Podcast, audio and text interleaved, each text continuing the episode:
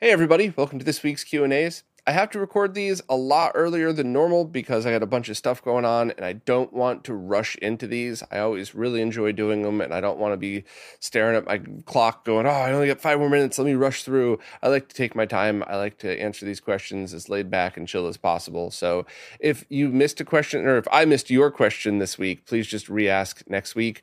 As always, if you have a question, just ask wherever it is that you support in the latest Q&A post because I can't really figure out what what's a new question on an older post. Plus, as you're about to see, I'd love just kind of hanging out, scrolling through the questions, and having like a what supposed to feel like a conversation. So, any questions at all, fire away wherever it is that you support.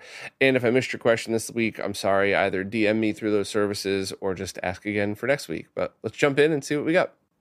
First up, Fred Rummig wants to know if I could recommend a standalone HDMI capture device that doesn't need a computer. They're looking to capture Windows XP and Windows 98 games and setup. So it's going to deal with aspect ratio changes, resolution changes, and maybe even refresh rate changes. So it really depends on your budget and it depends on your end goal. And I'm not even sure if this is going to work without a PC because of how weird those signals can be. But on the higher end of things, you can get the Atomos. Uh, those are just like standalone boxes that can capture. I think they have an LCD built in, or you can get the ones where it's separate. But uh, it's it's like Atmos, but Atomos. Um, I'll try to leave a link to one of those. I know Carsey uses one. John Linneman uses it, or at least they have over the years, and they're good. But I'm not sure how they would deal with those uh, different changes. And I believe it's like a grand for those. Now, on the flip side of things, I'm pretty sure there were AverMedia and um, the other brand that always drives me crazy? Elgato. I'm pretty sure there were some of those boxes that also do exactly that, but same thing. How is it going to handle all of those different refresh rates, resolutions? And Elgato is pretty notorious for not handling those.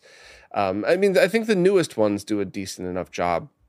So, and of course, if you're outputting um, VGA, you would have to then go from VGA to HDMI, either just through an ADC, an analog to digital converter, or uh, an OSSC, RetroTink, some kind of scaler. Although retro PCs are probably best with the OSSC or OSSC DeX. So you're going to have to kind of keep all of that into account because you could probably get one of those cheaper, you know, consumer brand ones and the OSSC DeX for less than the Atomos and it should be able to work with everything. You could use the DeX to buffer the signal, scale it to however you want, and output HDMI. So it's not an easy answer at all. If you were like, hey, you know, I have a Nintendo Switch and I want to make sure I can take captures wherever my setup is, then that's easy grab one of the consumer grade ones and you're done. But, or on the flip side, if you're like, I want to take comparison level captures so I could dig deep into pixel analysis, grab the Atomos. But for retro PC, that's where stuff gets weird. What I would really do is search through EposVox's uh, YouTube channel to see reviews of those standalone boxes, and then see if you could either find one very cheap used or buy it from a place that will allow you to return it if it doesn't work with your setup and go from there. But I, I wish I had an easier answer, Fred, but that's just not an easy problem to solve. So you know, if you have any other questions or I could point you in any other direction, let me know. But this might be one of those things where you have to throw a bunch of stuff at a wall and see what sticks. So hopefully I could point you in the right direction. But I would definitely start with EposVox's channel. Next up, Dustin wanted to follow up on a couple of things from last week's conversation. First, they're sadly not in the market for a D32 unless they themselves hits the big one, but they were also wondering if higher resolution CRT displays like BVMs perform better for light gun games as far as accuracy.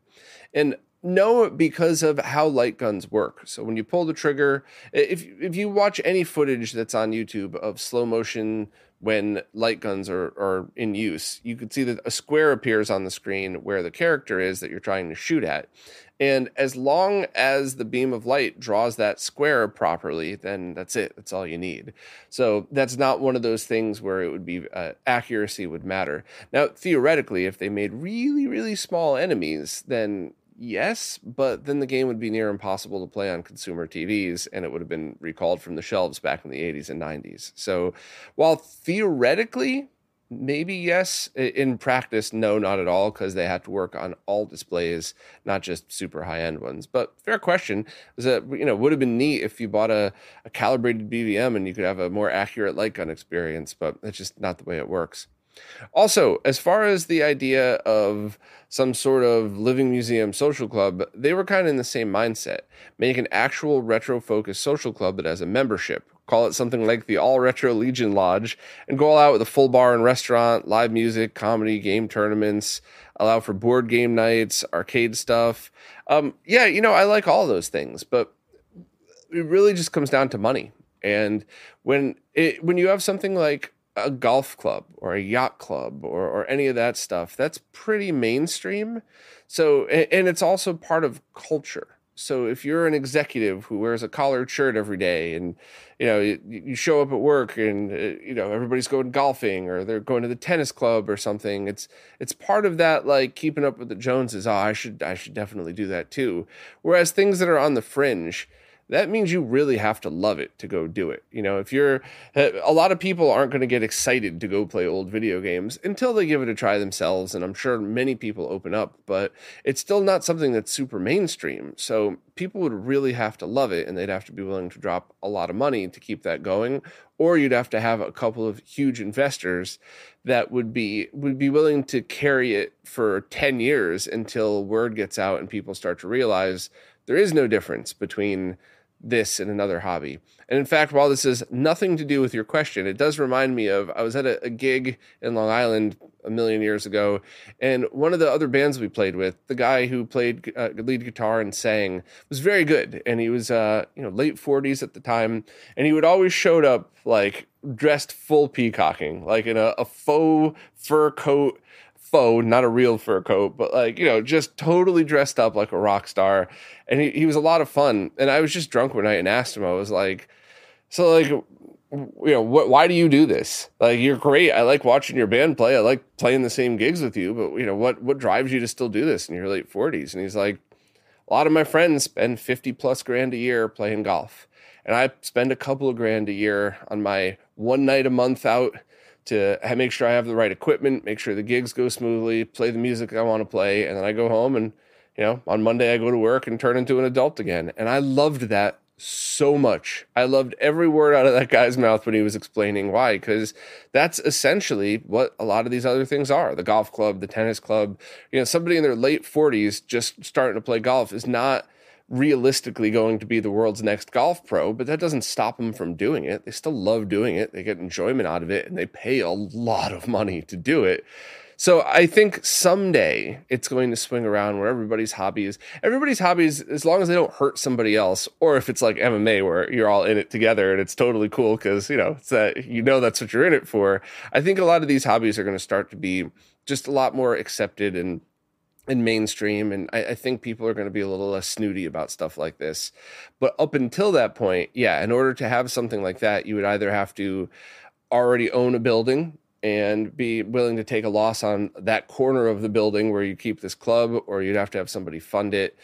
Or you would end up doing what a lot of other barcade style places do and realize that you make all of your money on the booze and on the food, and you just end up losing a ton of money on arcade machines and video game setups so you'll eventually just turn into a bar restaurant, which is sad, but it's unfortunately the truth. So I'll quit rambling on about this, but this is an idea that I'm very obviously passionate about because as much as I love that setup so much, it's a lot of work. I'm constantly using it as tools and not not something I could sit down and enjoy very often. So for me personally, if I could turn this into a lab or donate all my stuff to a local place and have them turn it into an interactive club slash lab. I would much rather jump in a car, head over, and then go walk into a room where everything's already set up, not torn apart because some idiot wants to do some crazy experiment where you put two CRTs together to compare a signal. But on the flip side, if I wanted to do those experiments, it would be cool to have a lab to do it. So if you're within driving distance of me and you're willing to uh, you're willing to fund something big and crazy like that, let me know. I could uh, we'll talk about donating quite a lot of stuff to make that happen. But yeah, so good ideas. Sorry for rambling about just pipe dream stuff that's probably useless, and uh, you know, hopefully I'll I'll sharpen up for the next questions. Next up, the dressing gown wants to know why I say to never, ever, ever use Y cables to split video signals or sync signals in analog consoles. And they said it might help to explain it like I'm five. Uh, so I am not talking down to anybody listening, but I do want to break this down super simple. And experts, roll your eyes if you really want. That's fine, make fun of me, but I did explain it in a more technical term a bunch of times over the years. So, when you complete a circuit in a video signal, so let's just use a, a, console, right? So you plug your Super Nintendo into your TV. What you're doing when you plug that yellow cable into that yellow composite video jack on your TV is completing a full circuit, and the termination at the end of that circuit is 75 ohms. So that's how much impedance, that's how much draw is being pulled from the console, and that's when it's being terminated at the display. So when you split that signal, you use just a Y cable, which is as simple. I mean, just imagine the the letter Y, right? You have one signal coming out of the console that's split into two. Let's say you go into a capture card and a TV. That will drop the brightness, but the reason it drops the brightness is because it's putting twice the termination on it, twice the load. So it's taxing that video chip twice as hard every moment that that thing's powered on. And I have personally blown out a Super Nintendo doing exactly this.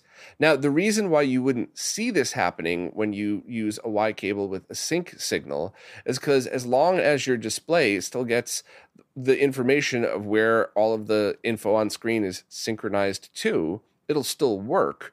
But if you were looking at it on an oscilloscope, it would actually drop the voltage, but it is doing the same exact thing. It is putting twice the load on that video chip that's generating the sync signal. Now, there are some circuits that are very specifically designed to compensate for this, and it's totally safe. The most common one that you would run into is if you got a PVM or a BVM that has inputs and outputs, and you just see a whole bunch of BNC connectors on the back, and you're supposed to put 75 ohm termination connectors on the outputs. And if you don't, you could remove those terminators put wires from one monitor to another and then terminate on that one. And that's how you're able to link most of these monitors together because it passes the signal through without the termination. But that's never something that I've seen in a consumer grade TV. I, have seen the ones that have composite video out, but that buffers it. That's a totally different thing. So hopefully that's just a very oversimplified way of saying why you never ever ever want to use Y cables for video because it pulls twice of this it's trying to pull twice the signal out which at at best will make it darker but at worst you'll actually blow that chip out of your console and who knows what else around that chip might fry as well. So never good to do that. However with audio signals it is completely different. You may introduce some interference and noise. You uh, may have it a little bit quieter, but it will not blow anything out.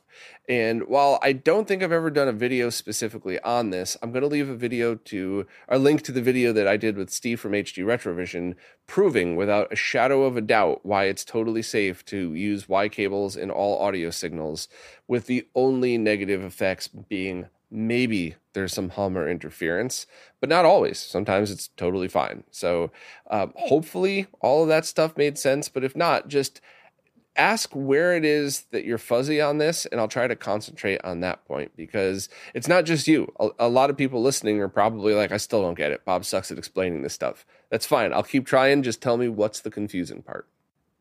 Jeff L is looking to manually wire a SCART receptacle onto a GBS control box so you could essentially just get SCART input to that. And they can't figure out the orientation of the SCART diagram that I have up on one of the retro RGB pages.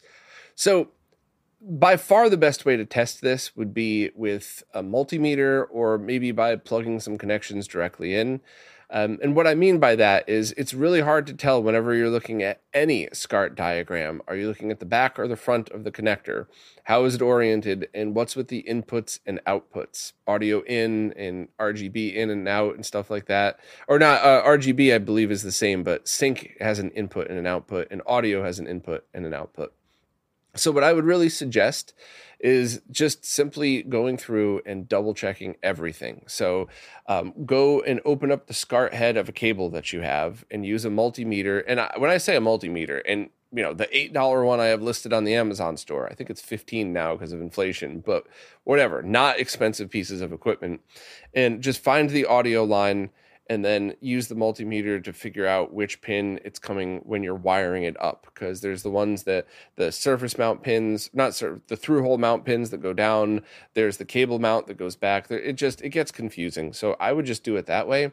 The only other thing i would suggest is maybe try to look into getting a sync stripper style device that has SCART input and vga style output d sub.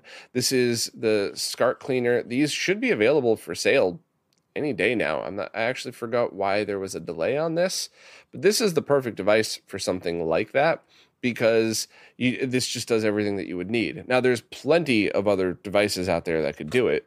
Um, I would just look for anything that takes SCART input and has something like a D sub VGA style out. And you could, I believe, you could use the ones that change it to RGB HV or just keep it in RGBS. That's certainly a, an advantage of using GBS control because going through that isn't just about feeding it an RGBS signal. I think that one uh, performed a lot better with a sync stripper. So I, I would kind of look into those. So I, I, wanted to answer your question for anybody that's looking to wire their own SCART connector. You could study the diagrams, but it's always best to just check with a multimeter because you can't it's a lot harder to mess that up because you know you could hear the beep, you could see where the signals go. But for GBS control, you might actually just want to buy a pre-existing box that accepts a SCART input with any sync and then converts that to clean sync at a higher voltage. So basically any sync stripping RGB to VGA connector. And I don't think RGB HV or RGBS would matter in the context of the GBS control. Mr. Morrow has a question about how I wire my Extron crosspoint to my RetroTink 4K prototype because they're going to end up doing pretty much the same thing when that is released. And I have two answers. First, it's a very basic BNC to VGA cable. You don't need anything special. The VGA input could handle TTL level and 75 ohm sync, so there's nothing to worry about. But if you're running composite and S video at the same time, that's where things get a little bit weird. So I'll walk you through it, but it is as simple as I just said it. It's only, um, well, here, let me just walk you through it. So in my Extron crosspoint, anything that is YPBPR component video is routed through the red, green, and blue inputs on that port. Anything that's RGBS is obviously run through RGB and then sync. And VGA signals, which I think I only have Dreamcast at the moment, is run RGB HV. So instead of C sync, that's the horizontal and then vertical sync. For S video, I believe. I, please don't quote me on this one because there. Uh, what I'm about to say is right, but the pins might not be right. But I'm pretty sure uh, chroma is on green and luminance is on blue. And that way you could run those pins right through the VGA connector as if it were a red or, or a green or blue signal. However, composite video is also going to be on the same line as chroma. So here's where you might run into a tiny bit of a hiccup, which is super easy to fix, by the way, but let me just walk you through it. So from my crosspoint, what I have going into it I have things like my VCR, my Philips CDI, and whenever it has not component and not R- RGB, I will take all of the signals. So my Betamax player, that's easy. That only has uh, composite video out. But for the rest, I'll put Chroma and Luma through the two corresponding pins that in an input, same ones that Mike specified on the RetroTink 4K, but I will also use that last remaining color, red or whatever it is, for composite video. But that means that on my crosspoint, and I do this just to save the number of inputs because I have a limited number of inputs on this one. Um, so that means on my crosspoint, though, uh, composite video won't run through the correct pin for the VGA connector on the RetroTink 4K. Now, on your setup, if you have enough inputs, you could just only use S video, only use composite, or use your VHS player's composite on input one and S video on input two. If you have enough inputs to satisfy all of that, it's not an issue. You could totally run it through one cable. But how I got around doing this is just simply two outputs. Output number eight is the R, the BNC to VGA cable going to the Tink 4K, and output number seven is just composite video going into the green jack in the back of the, the Tink 4K. Uh, hopefully, I'm explaining this right. I will definitely show this in a video at some point. So that way, all of the connections come out of the back. So, uh, component video, uh, RGBS, RGBHV, VGA, and S video all run through the VGA input, and then composite video just runs through green. So I just have two video cables and an audio cable coming out the back whenever it's in the setup behind me here. And that's it. So you don't have to worry about anything at that point. All you would have to do is select the input from the menu. And I'm pretty sure you could even route audio to video inputs on that. So it should be pretty easy to, to do exactly what I just described. I know that was like a three minute description that might have just made it way more confusing. But hopefully, if I just show a video of this at some point, um, and I'm going to do a lot of videos on the Tink 4K when the time is right. I think a launch video is, uh, I think unlike my other launch videos, I think this launch video is going to have to be short, definitely 10 ish minutes or less, just to explain to people why you would even want the RetroTink 4K. And then I just want to do individual videos on stuff like this. Hey, do you have an Extron crosspoint with every signal in it and you want to hook this up? Here's the options. Exactly what I just described. Hey, do you want to connect your Nintendo Switch to this thing and do some crazy stuff? Here's everything that you could do. So, you know, uh, anything that you all want to see or know about it, please let me know. I'll compile a list and and see what I could demonstrate. But basically, the one thing you want to take away from this is what you're looking to do is going to be very very easy. You just have to plan ahead. Uh, it's not and not even on cost. You just have to plan your ports and which cable to plug what into. But still cheap cables. You don't need any converters or anything to do what you're looking to do. Tony Escobar recently got an awesome 8 inch Trinitron CRT for his birthday, a Sony KV8A-D12. That's a very cool gift. That is really neat. Uh, it only has composite video, so they plugged in their SNES Junior with Voultar's RGB mod, and it didn't work. When they plugged it back into their PVM 14L5, it worked, but there was no red coming out of it. So, what is most likely happening is something shook loose in shipping and you're shorting out pins. So I would strongly recommend not using that at all, make, making sure to even unplug the power from the wall right now and send that back to your modder and have them double check it. This stuff does happen. And in fact, that's why you see people use glue to tack wires down. I want to be very clear about that. If you see glue on solder joints, then whoever did that has no clue what they're doing. If you have glue holding wires down tacked onto a part of the motherboard where there are no connections, that very often isn't necessary, but that's why some people choose to do that. Because if you have the best mod on the planet, but somebody punts it down the side of a building into their UPS truck or whatever, not picking on UPS, they all have their occasional bad drivers, um, then something like this could happen. But if you have an RGB modded SNES Junior, all of the connections will will work. So if you have an RGB and S video modded, those will work and composite video. If you only did RGB, composite video will still work. That will not take away from it.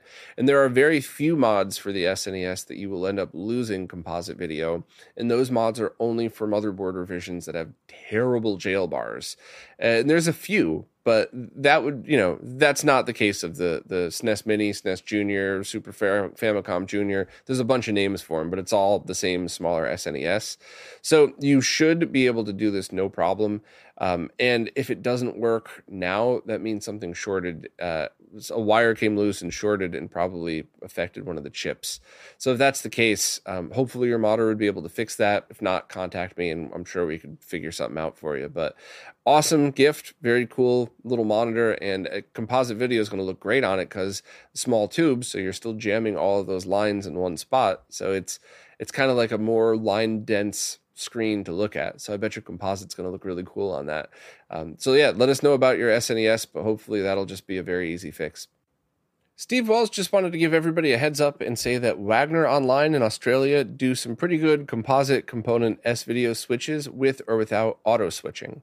They use one of the component ones as a combo RGBS S video switch as long as one of the outputs is live at a given time. They're not sure if they're rebrands, as they're if they weren't able to find the exact same thing via any of the other usual sources, but they do ship internationally. The AVS or YUV100 might be worth a look.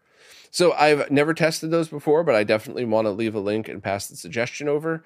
Um, you know, with all respect, Steve, please keep these suggestions coming. But unless I stick something on an oscilloscope and do an MDFourier test, I'm I'm definitely not going to say for sure that it's going to be a good and safe switch. However, if you're using composite component in S video, there's basically no safety issues whatsoever. It would only be a powered switch with RGBS that you might have to worry about sync issues.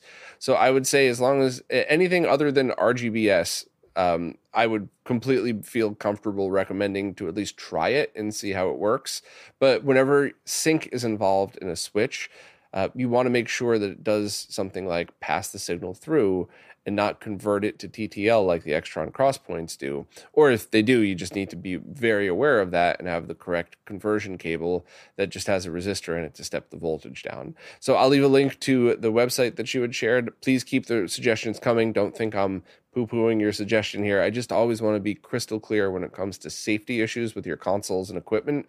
But for everything except RGBS, I, I can't imagine there would ever be a safety issue unless you throw it in a bathtub after plugging your console in or something. So thanks for the suggestion. Double H has some very cool questions, and there are some incredibly complicated answers to this, but I'm going to run through the simple version. But please let me know where you want me to go back and clarify next week. And some of this stuff's even over my head, but let me just jump into it. So, Double H recently found the exact stereo receiver they had in their bedroom growing up, and they were even able to get the big tower speakers that their parents used to have. And they hooked it up to a five disc CD player, put in some 90s classic and were instantly transported back to their bedroom in high school. The sound was amazing, and they could even tell that the songs were coming from their high school setup and not their MP3 player or car stereo that they have nowadays, which is surprising because they never understood what audiophiles talked about. And then the receiver started to not sound so great, missing bass, missing treble, uh, sound going in and out. So they're assuming that it probably needs a recap do I foresee any other common failed parts of this era in audio equipment? Uh, and for the record, it's a Pioneer VSX 403. So yeah, the power supply is going to be something you're going to want to look at, the internal power supply. And when it comes to audio equipment, that could make a massive, massive difference in sound. I remember the Oppo players that I was getting a while back, the BDP 93, and then they had the audiophile edition that was over a grand. People were actually taking the power supplies out of those and putting really expensive ones in and putting up their audio clips and getting slightly better audio. So this is a, a very crazy rabbit hole to go down. Um, but my suggestion is going to be the exact same as any classic electronics. Open it up, grab like some magnifying glasses or those magnifying glass hood things, a really bright flashlight, and go in there and just inspect the motherboard. Did any of the capacitors leak out and start to corrode the board? Um, replace all of the caps, and when you take them out, look underneath them because Jose has post a t- posted a ton of pics online of boards that people had sent them for a recap and kind of like, hey, I know it probably doesn't need it, but would you just do it for peace of mind? And he opens it up and he's like, looks fine, but hey, it's smart. You could preemptively recap it. And then as he's taking the capacitors off, the caps had just started leaking so you didn't actually see it across the whole motherboard. You would only see it right underneath the cap. And if that person who thought, eh, maybe I'll just do it to be safe, thought the opposite and was like, oh, I'll leave it for a couple more years, it could have started corroding their motherboard out. So I would change all the caps. I would make sure you use audio grade capacitors, not cheap ones. Uh, and then I would just do a visual inspection of anything else. You know, clean it out with all the proper ways you would clean electronics, um, and just be patient and careful and hopefully replacing the caps would fix everything that you need. The only other tip is the capacitance has to be exactly the same. So if it's a you know a 220 microfarad capacitor, you have to replace it with that exact same 220 microfarad. But as with anything else, if it's a 220 220 UF 12 volt, you could replace it with 12 16, 20, a million volts, it doesn't matter. The size of the cap will start to matter, but same capacitance equal to or greater than voltage to replace them. Um, so that would basically be it. And then if you do a full recap and you clean it and it's still cutting out, check the connections, look for uh, broken traces. But at that point, you're really going to want to make a decision. You know, you probably would have, I hate to use the word wasted, but at that point, you might have wasted a weekend, a full weekend doing a cap list, ordering them, then waiting for the caps to come in, another another day and a following weekend replacing them. But that's really a minimal investment when it comes to your audio setup and when you start to dip your toe into audiophile land. Like a minimal minimal cost and minimal time investment. So I would think that that was kind of a worthy test to go from there. And, who knows, maybe you'll do that and it'll be perfect and you'll be happy, but maybe you're going to want to then just look into higher end equipment and see what to do from there. Now, here's where it starts to get complicated. They were also wondering if they wanted to make a brand new receiver sound like their old one. Could they even do that? Could you use a tone generator and maybe get an equalizer and try to make it sound exactly like it? Is this a thing? So it is a thing. There are speaker manufacturers out there that you're able to do, th- and this is starting to get into the high end world, but if you really loved the sound of a classic speaker, you could press a button on an app and your speaker setup could kind of mimic that. But uh, what I really I think the more important question right now, we could come back and revisit this because this is some deep audiophile stuff. And I should have an interview coming up soon with the perfect person to ask these questions to. But what is your goal? Is your goal to recreate the sound that you had in high school because that brings you back that that is a combination of nostalgia with how your ears have always heard those sounds. Same way with people want to use specific color palettes on the NES because that's the way their TV looked. Even if it's not quote unquote the right color palette that's how their eyes saw it when they were a kid so that's how they want to see it now. That's totally cool. But if you're chasing analog audio sound that's completely different and I talked uh, I talked a few times in interviews about this, so I'm going to make it short. But it is my very strong opinion, probably starting to get more towards the factual side of things, that if you took an album that was created all analog and the band or the audio engineers or both were were having cassette mixes every night. So they they play the songs through onto cassette they, you know they throw the band the cassettes they throw them into their car into their home stereos into their headphones and that's what they're mixing and mastering these things on. Unless those songs were very well remastered for modern digital they're going to sound much different and I, I there was a couple of bands, uh, Helloween, Queensryche. There was a, a couple of uh, oh Wu Tang. There was a bunch of stuff that I listened to digitally on a CD, not a remastered edition, or maybe there was no remastered available. But I listened to it on this setup, which is very good. I even put it through a very not a high end multi thousand dollar CD player, but a good CD player with good analog pre outs, and the CD sounded very good However, when I threw the cassette in, instruments started to come out. I, I, had been listening to these songs my whole life, even stuff that I bought on CD as a kid that I'd never heard the song sound this good before. You could hear instruments you couldn't hear. And it's not that analog was better. Technically, digital is going to be the best as long as you use high bit rates and everything. But it was that they were mixing and mastering on analog on, with that tape noise. So that's what they turned all the knobs to do so that that's the sound that they wanted. And it was very obvious after doing a lot of these experiments.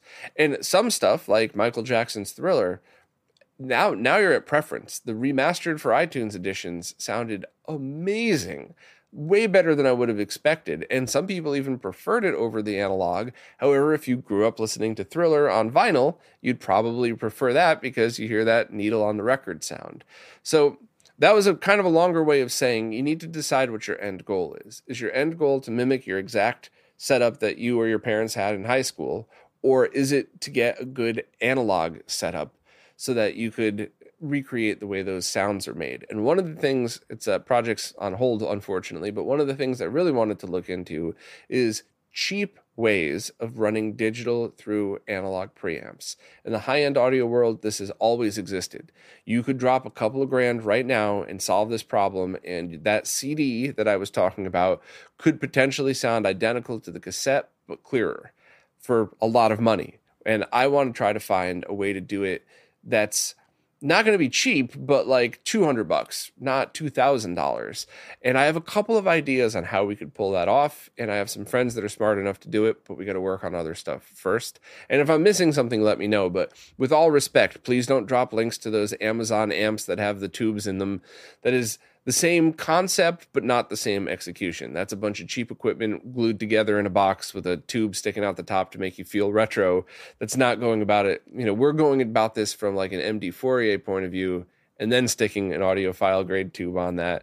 But once again, I'm just trying to make sure that if this product ever exists, even if it's open source, it's available or it's available to do in a way that's affordable for people that care, not just for people that have thousands of dollars to spend, which I wish I did. I'm not putting I'm not putting any of that stuff down. If you work your butt off and you end up with a bunch of money and that's how you want to spend it, hell yeah, that you're going to you're going to really love it. But not all of us can afford that. So I want to be Mr. $200 solution guy.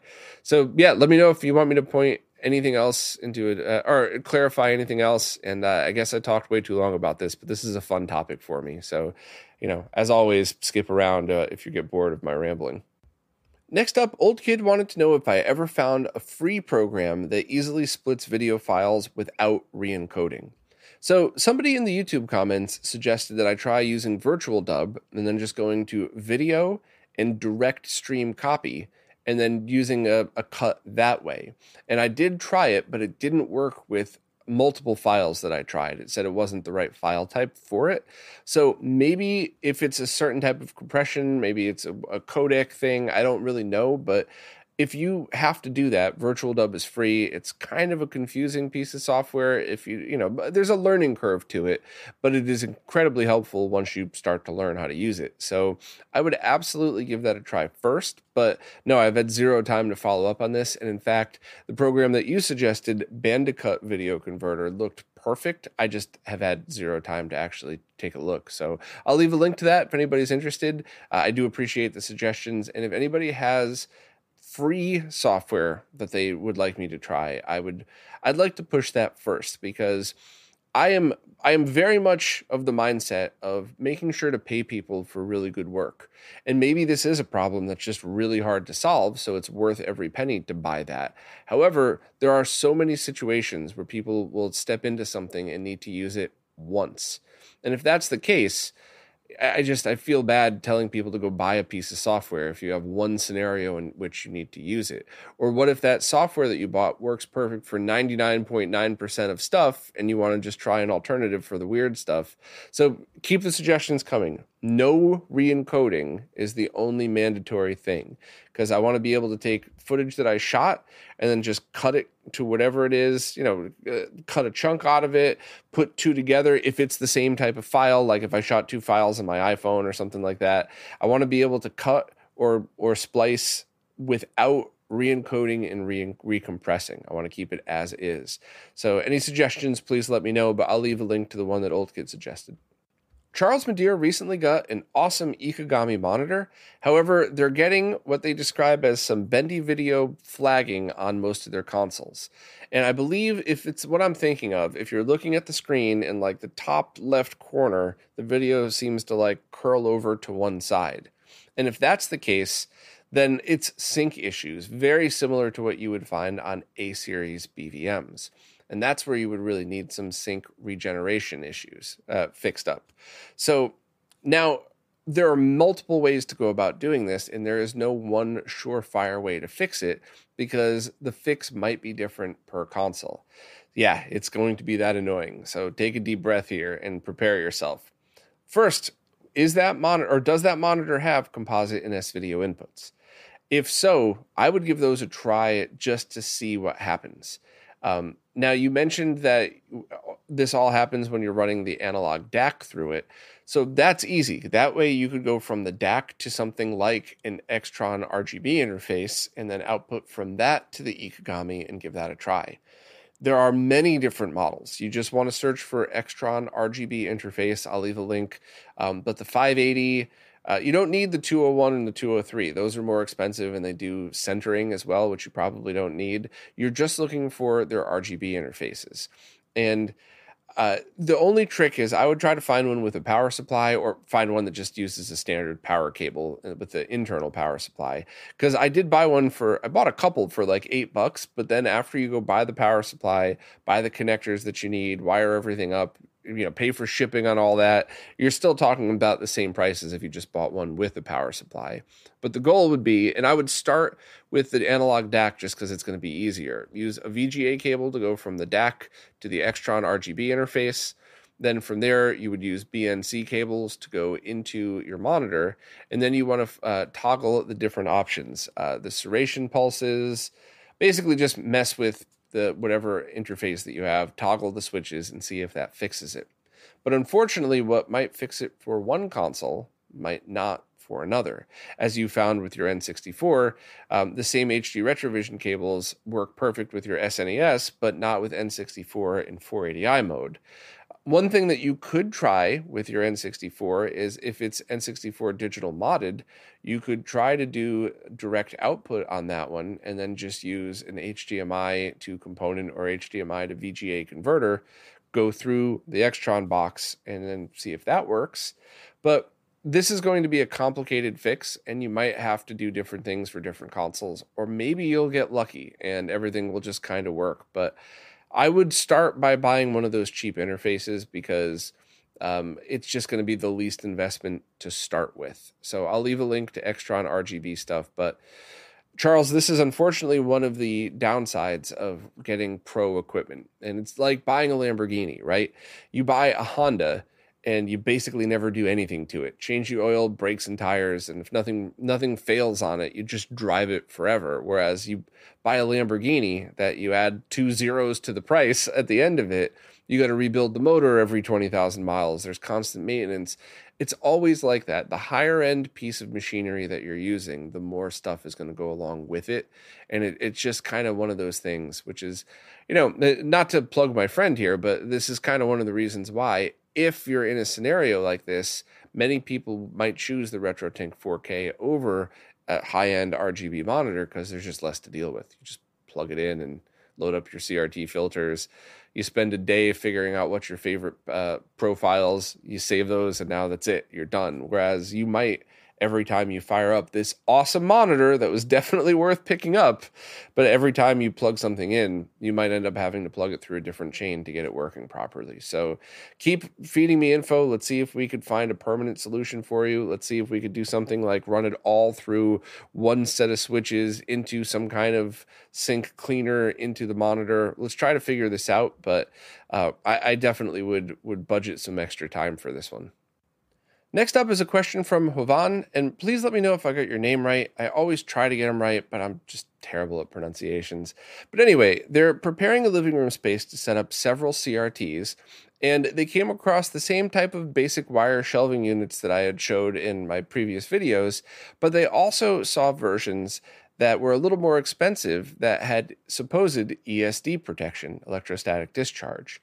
Is it safe to go with the cheaper option? Um, or should they spend the extra money?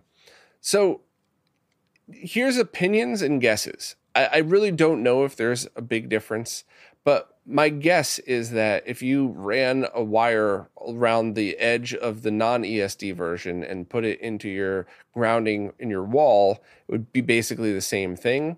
However, if it's not much more expensive, so if it's like 85 versus 100, I would probably buy it for peace of mind, even though it might be a waste of money because this is going to be the root of your setup. Because don't forget, I mean, you know, replacing a console or a CRT takes minutes.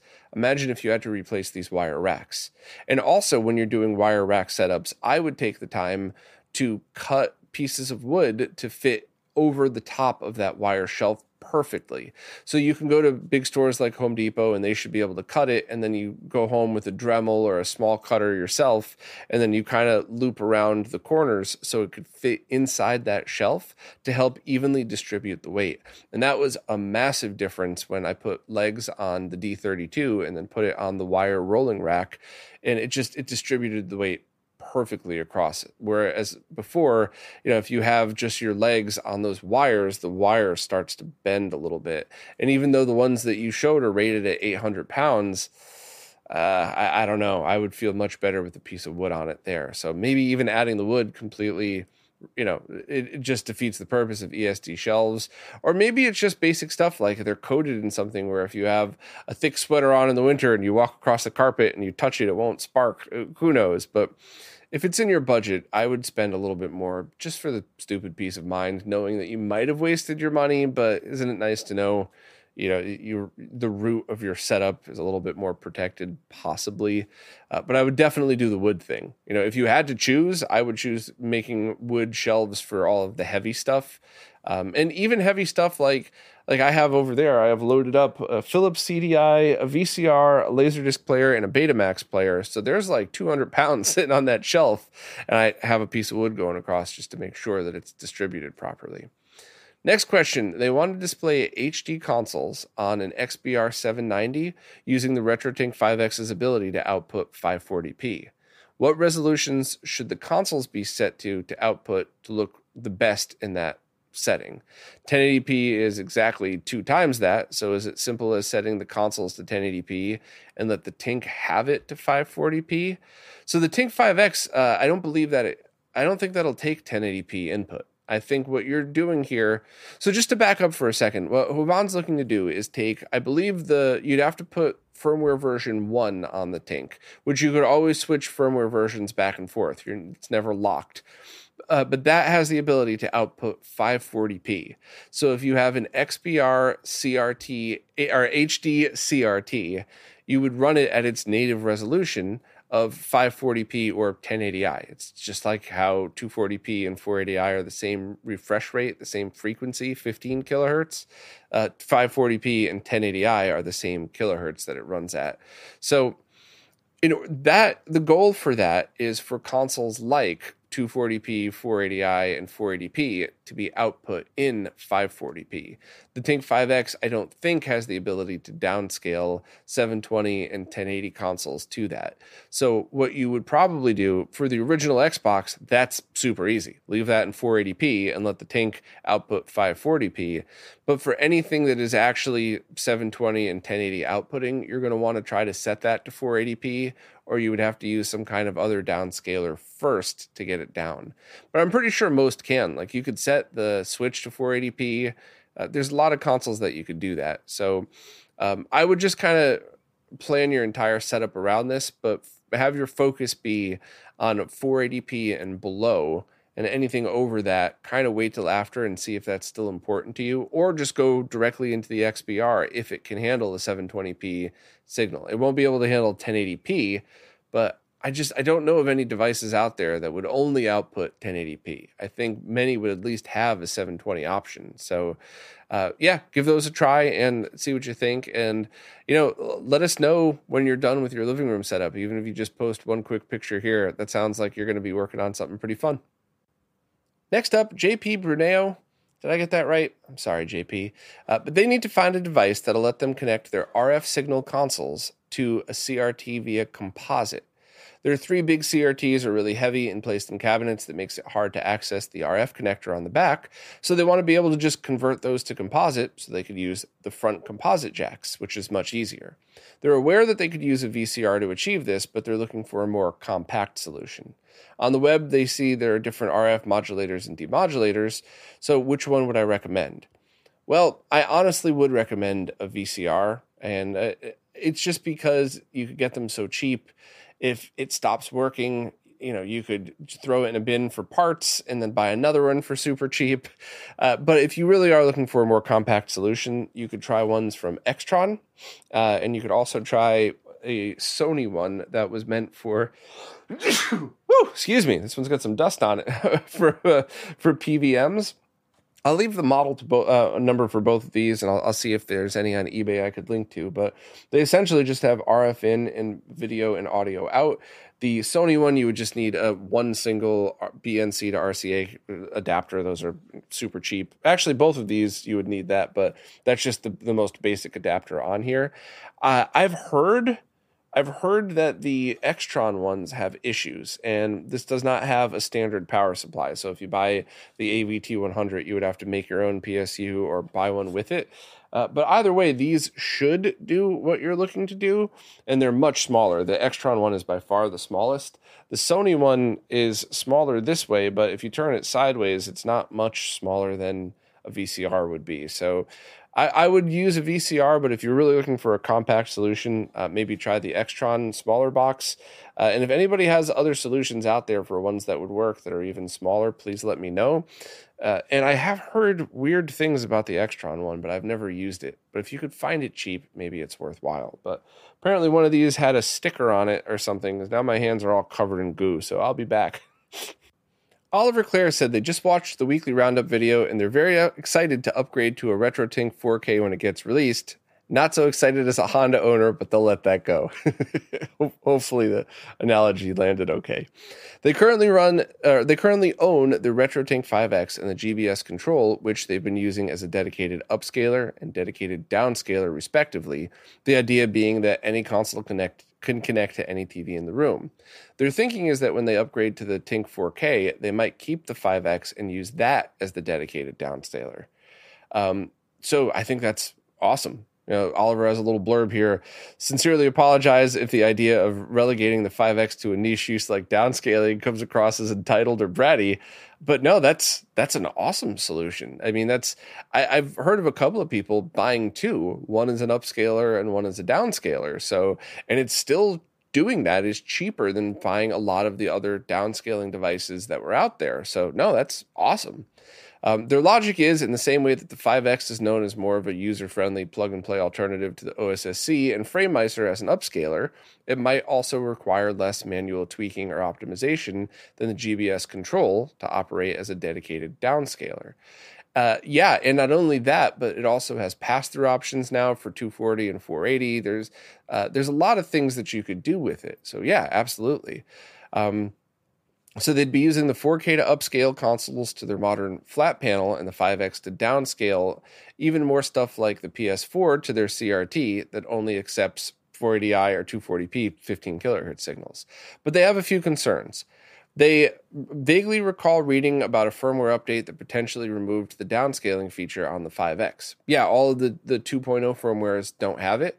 So depending on your use case, you'd either want to leave it on the last one version one firmware, so the 1.xx, whatever is the highest, or the newest ones can definitely do it as well. And it's really just a matter of what your use case is. If you want to switch between 480i pass through and uh, conversion to 240p, all that stuff, you're going to need to constantly be messing with it, but you could totally just do that on the latest firmware. Or if you just want to always leave it to down downscale to 240p, you might want to just leave it on the original. But that's a couple of minutes of experimenting, and that's going to be different for everybody else.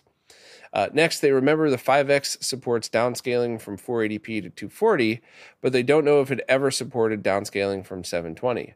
Yes, absolutely. However, it's designed for content that should be or, or that would fit in a retro setup. So you can take a modern like Call of Duty style game and set it to 720p and downscale it, but you're going to lose a lot of detail. However, when you do something like take Virtua Racing in 720p and you put it down to uh, to 480p or 480i or 240p, that actually looks great. Same thing with Daytona, and you know, so th- if your console is locked to 720, but it's content that is scaled up like that anyway, then it would be totally fine. Things like Axiom Verge, you know, any of the um, not that you would ever use this for your setup, but the the classic consoles, the HDMI out 720p outputting one, using it to downscale, you're not losing any info because the stuff was scaled up anyway. So yeah, totally would work. Uh, and lastly, the RetroTink 4K seems to have a multitude of ports, leading them to wonder if it would serve well as an all in one combined upscaler downscaler device. Um, so I I don't know yet. I haven't used it at all to downscale. And my gut is telling me that your idea of two dedicated devices is going to be by far the best answer for you. Now, for everybody else, um, if you haven't been following these Q and A's, Oliver has a very badass setup built from scratch to accommodate all of this stuff. So Oliver's setup, no doubt, two dedicated devices are going to be the, the better way to go about doing this. However, uh, for many other people, you might be able to route things properly. And you might even be able to do HDMI in to downscale and then use a DAC. So, what we would really need is an HDMI matrix switch with at least four outputs. And that way we could route things through digital to analog converters on the output side. Uh, or I guess we could piece it together with an HDMI switch and a bunch of splitters, but I would love to see a matrix switch handle all of this stuff. So, anybody out there have good, cheap HDMI matrix switches with at least four outputs? Eight in, four out, I think would be perfect. Um, anything more 12 in 5 or 6 out that would be great too. But I, anything like that that's affordable i would really love to hear about because you'd be able to do loopbacks and there, there's a lot of reasons why getting a matrix switch with the RetroTink 4k would be a good idea to the point where i did annoy the hell out of mike thinking maybe we could make one but that's that's just would delay things. And there's a, you're also going to have to compete with the, the hdmi clone market which is massive. Uh, i mean just imagine Bitfunx scaled to a, a, global level with all products. There's no way you know eh, for mike to make one would be three times the price of something you can get on amazon but we just have to find the right one. So if we could all kind of um, if we could all kind of just put our heads together and try to find a cheap HDMI matrix switch, and if not, I could try to have one made. I could try to work with one of the many amazing people that I work with, and we could build one from scratch and try to make it in low quantities. But it'd be way cooler if we could just find one affordable. I know where you can get plenty for thousands of dollars, but that's not that's not going to be a good solution for people. So yeah, that's um you know in the last thoughts, should you sell the GBS control? My opinion on this is no because I have a feeling that's going to be a tool in your toolbox that will come out eventually to the point where you know there's a lot of stuff I have that uh, here's the best example. There's a bunch of stuff I have that I've used once or twice that I'll never use again, that I kind of know that I'll never use again. So I keep trying to get around to selling it because even if I only get 50 bucks for it, you know, whatever, that's dinner and a beer or something, right? But there's a lot of other things that I use once or twice a year, tops. And every time I use it, I'm like, I'm so glad I have this. I would much rather not get that 50 bucks and know that I have this thing here. And I'm pretty sure for your setup and a lot of the craziness that you do, keeping that GBS is going to be something that the one time you might ever use it in the future, you're going to go, shit, I'm really glad I kept this. Would have made my life so much harder if I didn't have this in a drawer somewhere. But that's just my opinion. If you want some beer money or if you want to help out a friend and donate it to a friend who needs a good scaler, you could always just build another one. So just my opinions, but yeah, it's uh, all of that sounds very cool, and I'm I'm looking forward to now testing some of the downscaling abilities on the Tink 4K. Well, that's it for this week. As a friendly reminder, if I'm rambling off about something that has no interest to you, please just remember that there's timestamps in the description.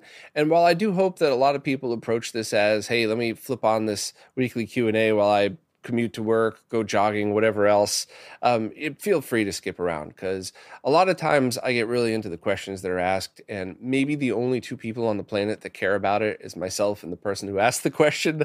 And that's cool too. I still love having these conversations. I just want to try to be respectful of everybody's time as well. That's one of the many reasons why I take the time to put the timestamps in and stuff like that. And on YouTube, it's super easy to skip around. On the podcast services, maybe not so much, but at least the timestamps there and you could get a general idea. So, as always, thank you to everybody who participates. Thank you to everybody who listens and puts up with the rambling. And especially, of course, thank you to everybody who supports in any way possible. Because without you, none of these things that I'm involved in would ever have been made possible. So, thank you all so much, and I'll see you next week.